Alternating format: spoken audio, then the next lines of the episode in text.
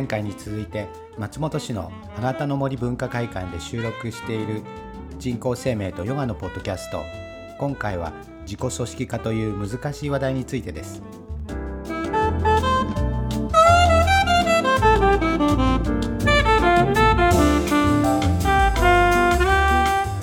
あのさっきの話の続きね、うん。その宇宙から来たキノコの格好した侵略者、まあうん。ブラッドベリーが設定した話は、だからどんな星へ行ってもその星の高等な生物の脳の中に入り込んで、うん。でその星で繁栄できるような生き方だからだから別にその星を壊すっていうよりもその星で繁栄する自分たちの種族が増える、うん。キノコがね増えるっていうことなんで、まあ、もうあの日本にも入ってて松茸なんて意外にみんなあのすごい高値で取引してるから 怪しいなって。結構怪しいぞって思うんですけどまあでその人間が賢いからそういうふうに人間は自分でそうストーリーを作るんですけど、うん。人間だけが賢いわけじゃない。うん。あのポール・チャーチランドっていうアメリカの認知心理学者の人は、はい火星人の喜びは別のものっていうふうにへ言い表してて、まあ、もちろんあの彼は火星に人類がいるっていうふうに思ってはいないんですけど、うんまあ、要するに仮に火星人っていう人たちを想定すれば、うん。その人たちは違う価値観で違う物事の捉え方をしてるはずだから、うん。喜び一つとっても地球の僕らとは違う。うん。で地球の僕らのは、まあ、たまたま少し複雑な脳の構造があって言葉も使うようになったり、うん。話をしたり考えたりするんですけど人間の脳というか人間を構成しているいわゆる神経細胞この数がだいたい1,000億個あるっていうんですよ。へえまあ、あの統計によっては860億個くらいですっていう書いてある本もあったので、はい。860億から1000億の間くらい。でそれがあの、まあ、いわゆるニューロンって言ってるやつで、うん。ニューロンって言ってるのは神経だからその先っぽがあって、うん。その先っぽが痛みを感じるセンサーとか光を感じるセンサーとかにつながっててうん。その先端の部分をシナプスって言います。はいシナプスは150兆個あるんだって、うんそんなにあるんだ。うん、だからそういうふうにたくさん集まると複雑な動きをするんですっていう説明があってでもねたくさん集めただけで複雑な動きするかどうかっていうのはわからないんですよ、わかんないんですか？うん、だって、うん。たくさんいれば高級なことできるのかって言われるとえっと思っちゃって。だってシナプスは150兆個ありますよって言われるとあすごいね150兆って。もう想像もつかないくらいいっぱいあるんだけあどね。一個一個はただの信号を受けたりしてるだけじゃない？うん。すごい単純なことだからえなんでそれで？どうして？それが集まると賢くなっちゃうの？みたいに思わない？まあ集まってもそれが賢くなっちゃうかどうかって確かにみんな同じぐらい持ってるのに、うん。それぞれ違いますもんね。そう。うん。それでこの間あの「ダーウィンが来た」を見てたら、第618回。で、えっと、そこで言ってたのはあのオキアミっていうのが地球上で一番成功した生き物ではい。南極海にいるオキアミの重さが4億トンありますって。で単一の生き物としては地球で一番増えた生き物なんだって。だからもしも知能とかじゃなくてその繁栄した数で言ったら、うん。地球はオキアミの星なのかもしれないし。それからアメリカ旅行バトっていう鳩があってこれはあの19世紀の観測では、はい。北米に、えっと、30億羽から50億羽いたっていうふうな観測データがあって。へー50億っていうと、まあ、今地球の人口75億人くらいになったんですけど、はい。ひょっとするとだからその19世紀だったら人間よりも旅行バトの数の方が多かった、多い。うん、それから砂漠飛びバッタっていう砂漠を飛ぶバッタの、うん、そう。これも数億匹発生するんですよ。わでもその人たちが文明を持ったことはないし南極海のどっか行ったらオキアミが竜宮城みたいなすごいこう巣を作ってたら 怖いじゃない。怖い。あるかもしれませんよ。ないんだよね。ね。まあ、うん、なないいことを願う。る。あったら怖すぎるから。でえっとそれに対してアリとかハチは、えっと数百匹単位で集まると巣を作っちゃって、うんうんでハチなんかはきっちりした巣を作りますよね、うん。うん一匹だけ、そうですあの連れてきて毎日クローズアップを上げてても多分なんか巣は作らないと思うんだけど。ね。うん。だからあれはたくさん集まることによって新しい能力をうん発生させちゃう、まあで不思議なんですけどそこがあの仕組みとしては、えーこれから話ししようと思ってるのは、うん。えっと、単語としてはすごい難しい言葉で自己組織化、また出てきましたね難しい言葉。自己組織化。うん、で、えっと、話の土台はスチュアート・カウフマンっていうアメリカの研究者の方の、えっと、本から取ってきました。はい。まあ、でもこれ難しい話なんですけれど、はい。順番に話しますね。あお願いします。まずあの、えっと、カフェオレってあるじゃない？はい。カフェオレ好き？カフェオレ。うん好きです。えっと1回目の録音のフィーカー行った時カフェオレ出してもらったんですよね。美味しかった。ですよ美ね味しかったです。うん。であれはえっと作り方はコーヒーにミルクを入れるうんはい。ですよね。でそうすると最初はあのコーヒーの黒いところに白いミルクを入れても渦ができて、うん。で簡単には混じらないんですけど、それをスプーンでかき回してでこうだんだん馴染んでくると全体があの、えっと、クリーム色っぽい茶色っぽいなんだろ色がね色。ちょっと。う、もう元へ戻らないんですよね、うん。その状態から元へ戻せない。それからインクが水に溶け込んでもその状態から元へは戻せないでこの戻らないよっていうのは熱力学の法則からすると当たり前でうん。エントロピーが増大するっていうふうにエントロピー。授業でやりました。覚えてないです。まあエントロピーってあの単語的には難しいんで、はい。あの乱雑さが統計的に表されているものです、はい。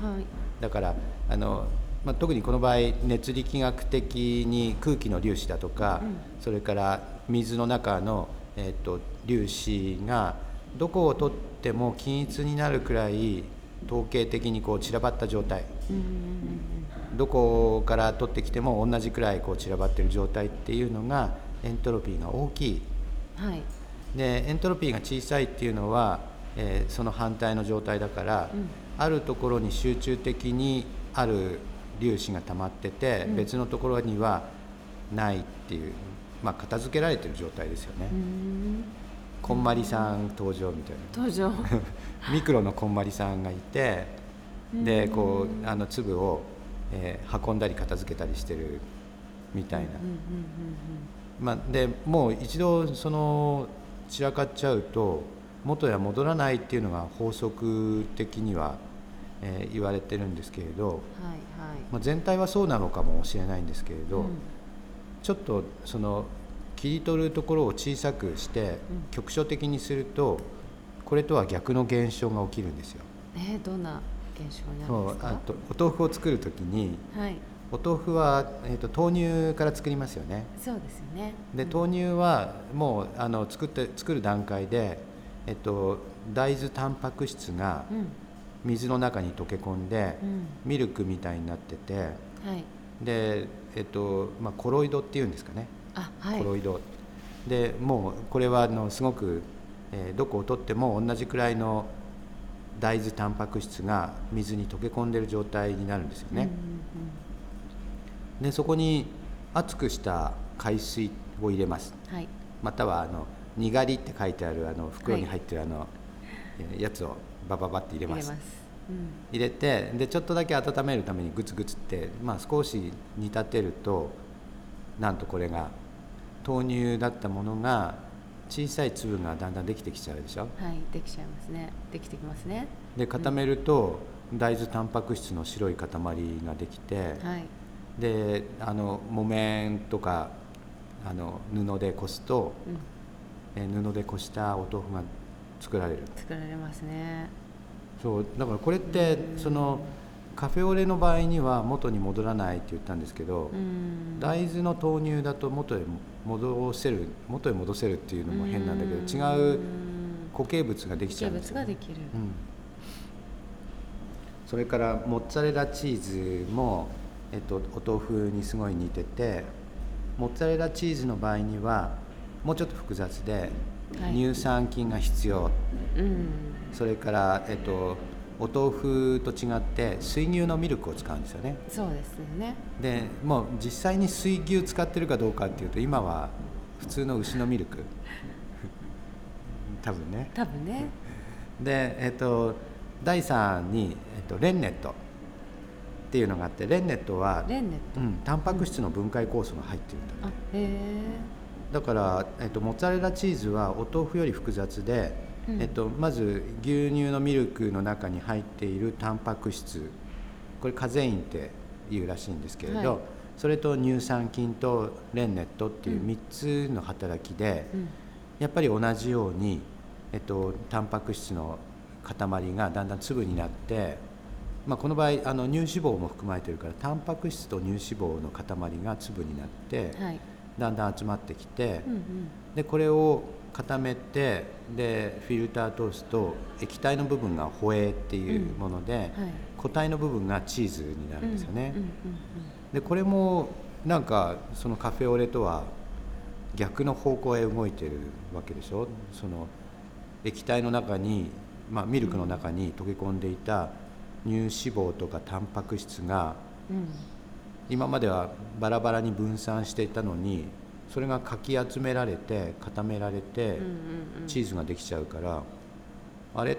なんか逆の方向へ動いてる。感じがしますよね。そうですね、うん。でこれが自己組織化だっていうんですけれど実はあの、えっと、宇宙の始まりも自己組織化が働いてるのかなって僕は少し思いました。あはい。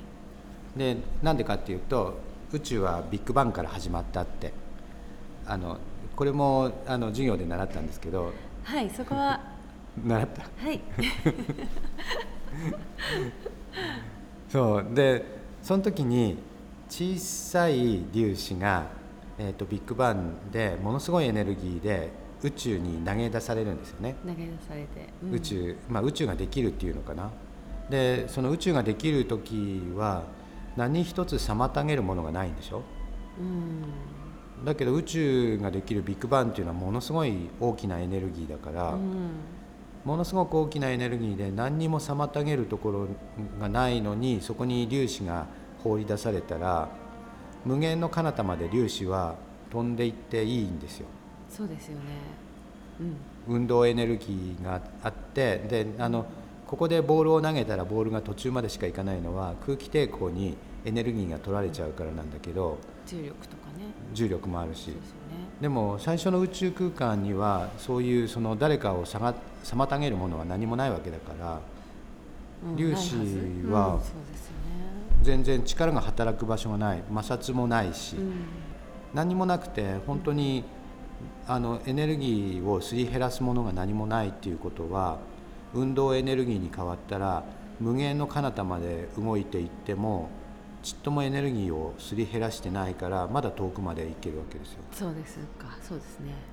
だからどこまででも遠くまで行っちゃうとするとなんか変で実際は違ってたんじゃないかな。実際はなんかまだらにちょっとあちこちに濃いところと薄いところができて濃い場所は衝突が発生して、うん。そうするとそこで粒子が固まったりとどまったりし始めて、で一度その粒子があの集まり始めるとそこに質量うん。つまり重くなる、うん。重さが発生するから、うん。初めて重力が生まれるわけですよ。うん。で重力が生まれたところには飛んできた粒子が捕まっちゃって、その粒子の虜になって、えー、と粒子が引力に捕まってその重力のある場所に捉えられちゃってでだんだん集まってきて集まるともっと重くなるからもっとたくさん粒子が集まってきてうんでどっかの最初の不均一なところにたくさんたくさん質量が増えていくわけですよ。うんそうですねでめちゃくちゃ質量が増えると重力が、えー質量の中心地内側に向かって働くからうん。今度はすごい重力が起きてうん。で粒子の間に核融合が起きます、はい。核融合が起きて出てくるのが中性子と陽子が出てきて、はい。でこれのブレンドした状態を元素記号表で言うとはい。水素とヘリウムはい。の塊になる、うんうんで核融合してるから、うん。ものすごい温度が高い水素とヘリウムのうん。ブレンドしたもの、まあ、実際あの水素とヘリウムの違いっていうのは原子核の違いだからうんはい。それが核融合してるからどっちがどれだけっていうよりももうそれがあのぐしゃぐしゃに混じってて、うん。ある時水素だったけどある時ヘリウムに変わってみたいにどんどんどんどん変わっていくんですけど、うん。その状態のガスの塊ができて、うん。これがお星様。うーん。うんってことは宇宙全体にそれが1,000億個とかあって、まあ、それでやっと銀河が1個でしょ？はいそうだね。で銀河もまた1,000億個とかあってあって。それで宇宙だからあちこちになんか濃いところと薄いところができたんじゃないうん。うんうんうんかうん。なんかそれぞれがその場所にこう集まってる。一つにならないところも面白いですけどいろんなところで集まり合ってうん。いく、で今ちょっと聞いててさっきのあの植物の生き残りじゃないですけど、うん。それぞれの粒子が自分の一番生き残れる場所を見つけて 集まったのかなとかちょっとこう思いを巡らしてしまいましたけど。あうん。そこからもうそういう種が始まっていて、うん。それがもう一つ一つ作られていてそこの特有の星とかがそのエネルギーをもってしてこうどんどん開花してまた進化していってとかってなったのかななんてちょっと聞いてて思いました。最初の粒子にもうそういうのがあった。はい。それはねあのライプニッツがそういうこと言ってます。ライプニッツっていうのは、えっと17世紀の哲学者ですね、そうなんですか。うん心の原型みたいなものが最初の粒子に入ってるから、それが集まってできる、あの物体には最初から心が入ってるっていう二元論ですよ二元うん、論。二元論ですね。で、まあ、今のあの心理学者の人はこぞって否定してるけど。今の哲学者の人ももうそんなのありえないってアリストテレスの考えじゃんっていうアリストテレスがエンテレケイアっていう考えを最初に言ったんですよ。でライプニッツはそのエンテレケイアっていうのが、えー粒子に含まれてるっていうふうに言った人なんですけど、へー。それなんでありえないっていう結果にあ皆さんがえっとね今の現代科学の人は、はい。あの唯物論的な立場の人が主流派だからあそういううん、そういうなんか魂とかを前提に考えてたら科学じゃなくなるからっていう人たちからするとあはい。その考え。なっちゃいますよね。そう。いう考え方にいかないですもんね。いかないいかない。そうすると。うん。そこ解明するのも難しいですしね。見えないからうん。何もこう感じるしかできないから難しそうですよね。えっとちょっと思いついちゃったんですけど、うん。そのカフェオレにそのモッツァレラモッツァレラチーズを作るためのうん。乳酸菌とかこう入れたらね。入れたら元に戻るかもしれない。コーヒーが邪魔をしない限りは大丈夫じゃない？うんあそっか、うん。コーヒーが。何かの反応が妨げられるとうまくいかないかもしれないですね。うまくいかないかもしれない、えどどうするの？コーヒー味のモッツァレラチーズを作る。いやちょっと面白いじゃないですか。それはさなんか新しいもの生まれたりして。食べたくない。熱いなの いやハマっちゃうかもしれませんよ。カフェインが入ってるから。カフェイン入っててね、入っててね。ちょっと色が茶色いと。あえちょっと待って。ヨーグルト味のあヨーグルトの入ってるチョコレートある？乳酸菌チョコレートある。あるよね。ある。もう 何でも食べるっていう感じかもしれない。そういうのでいろんなものを面白がって味わえるっていう能力も高いのかもしれないですね、うん。そういうのをずっとやり続けたいなのかな 生き物っていうか。そうなんかまあうん好奇心があるんですよね、あそうか。好奇心があるんですね、ただまあ今の話はそうすると自己組織化っていう働きがあってうん。だから人間の脳がその脳神経が1000億個あってうん。ニューロンがねうん。1000億個あってうん。それによってなんか複雑なことができるっていうのもうそこに相互作用が働き始めて単純に1000億個があのお互いに並列に並んでるわけじゃなくて中でその関係性があってここはこういう受け持ちうん。ここはこういう受け持ちみたいに人間の脳っていうなんか巨大な組織ができたことで頭良くなったんじゃないかなっていうそういう説明ですね。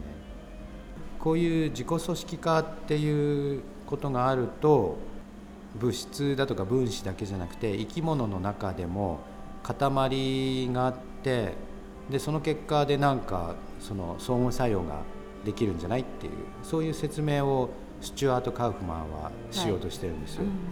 だから自己組織化から創発が始まるって言ってまた創発とか難しい単語使っうんちゃう。と難しいですね、漢字はどう書くんですかうん想像の創にに発見の発。発。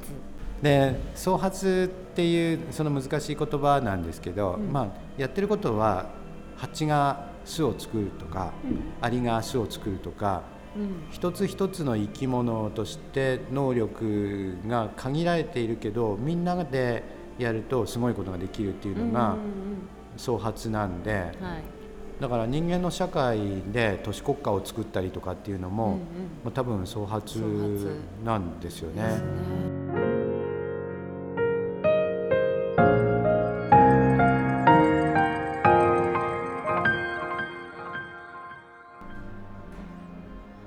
結局今の話は人間の頭の中の脳神経もたくさんあって、うん。まあ、それはさっきオキアミがたくさんいるけどあの相互作用してないっていう話したと思うんですけれど、はい。それとは違って、人間の脳の中では相互作用があって、うん。で難しい言葉で言いましたけど自己組織化の、えー、と何かが起きていて、うん。でその結果としてもつれ合った脳神経の中で意識が生まれていると。うんはい。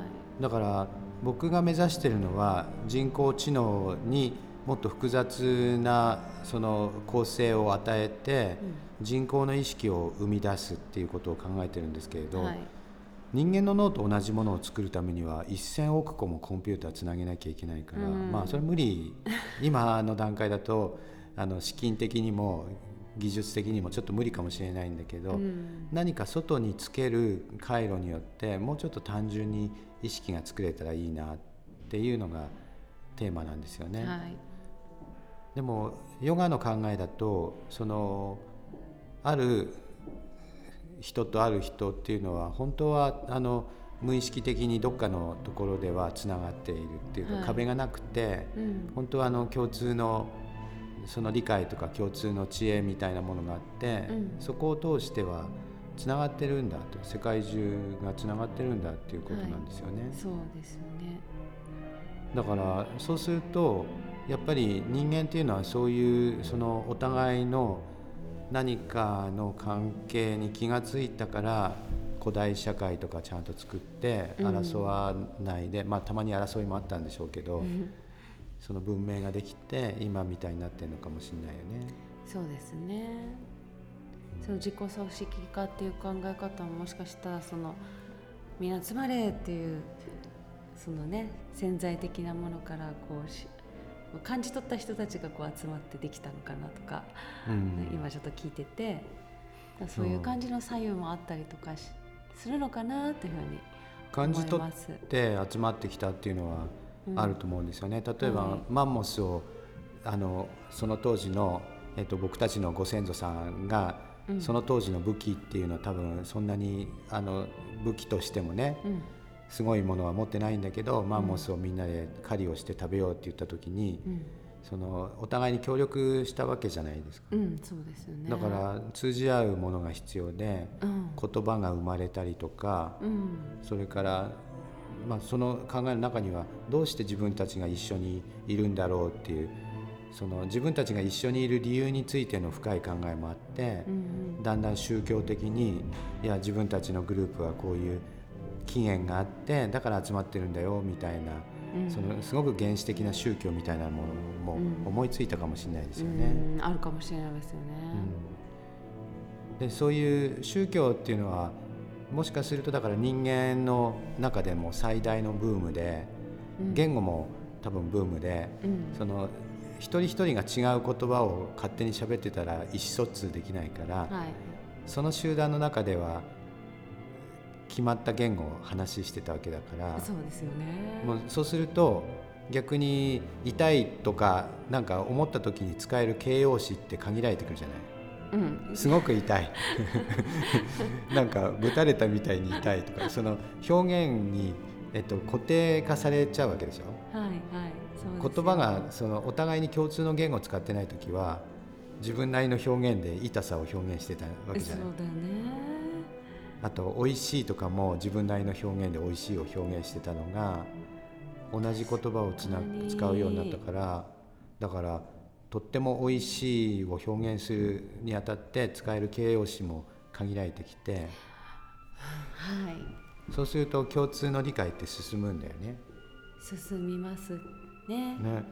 言葉で考えるっていうけど今日本語で考えてるっていうことは日本語が持ってる表現の範囲で考えちゃってるんで楽しいことを考えようと思ってもほら今もう楽しいことっていう日本語を使っちゃったけどその楽しいことっていう中にもそれぞれ感じてることは無限にありそうですもんね、ね。そう。だからもしも言葉がばらけてたら、一人一人の人が全然違う概念を持ってたかもしれないのに同じ言葉を話しするようになったんで例えば楽しいことっていうのも楽器を演奏する楽しいことに関しては使ってるイメージが大体揃ってきた。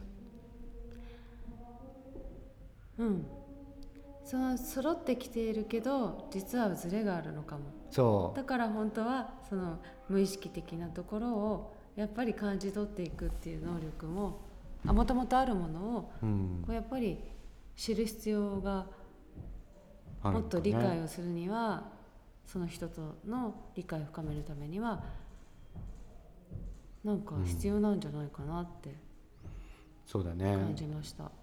だからそこからそのヨガでいうとこのエゴを取り除くっていう考え方もうん。取り入れてその自分が勝手に思い込んでた部分っていうのが取り払われると思い込みで見えてなかったことが見えるのかもしれないね。そう思います。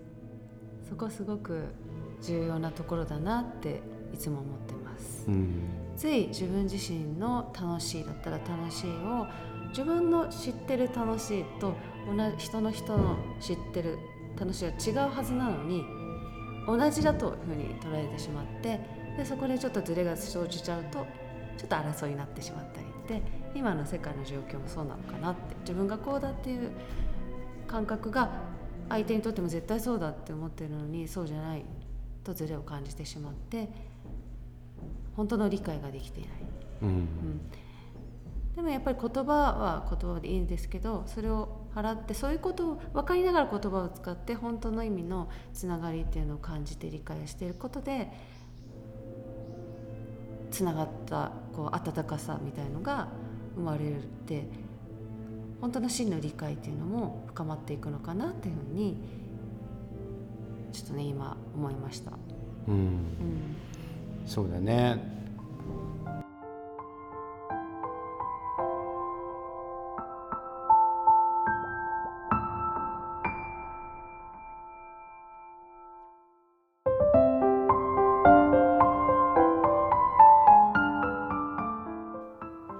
ポッドキャストではこれからも人工生命とヨガの関わりについて勉強していきます楽しみにしていてくださいこのポッドキャストの情報は ubinaural.com u b i n a u r al.com でご覧いただけます。それでは、さようなら。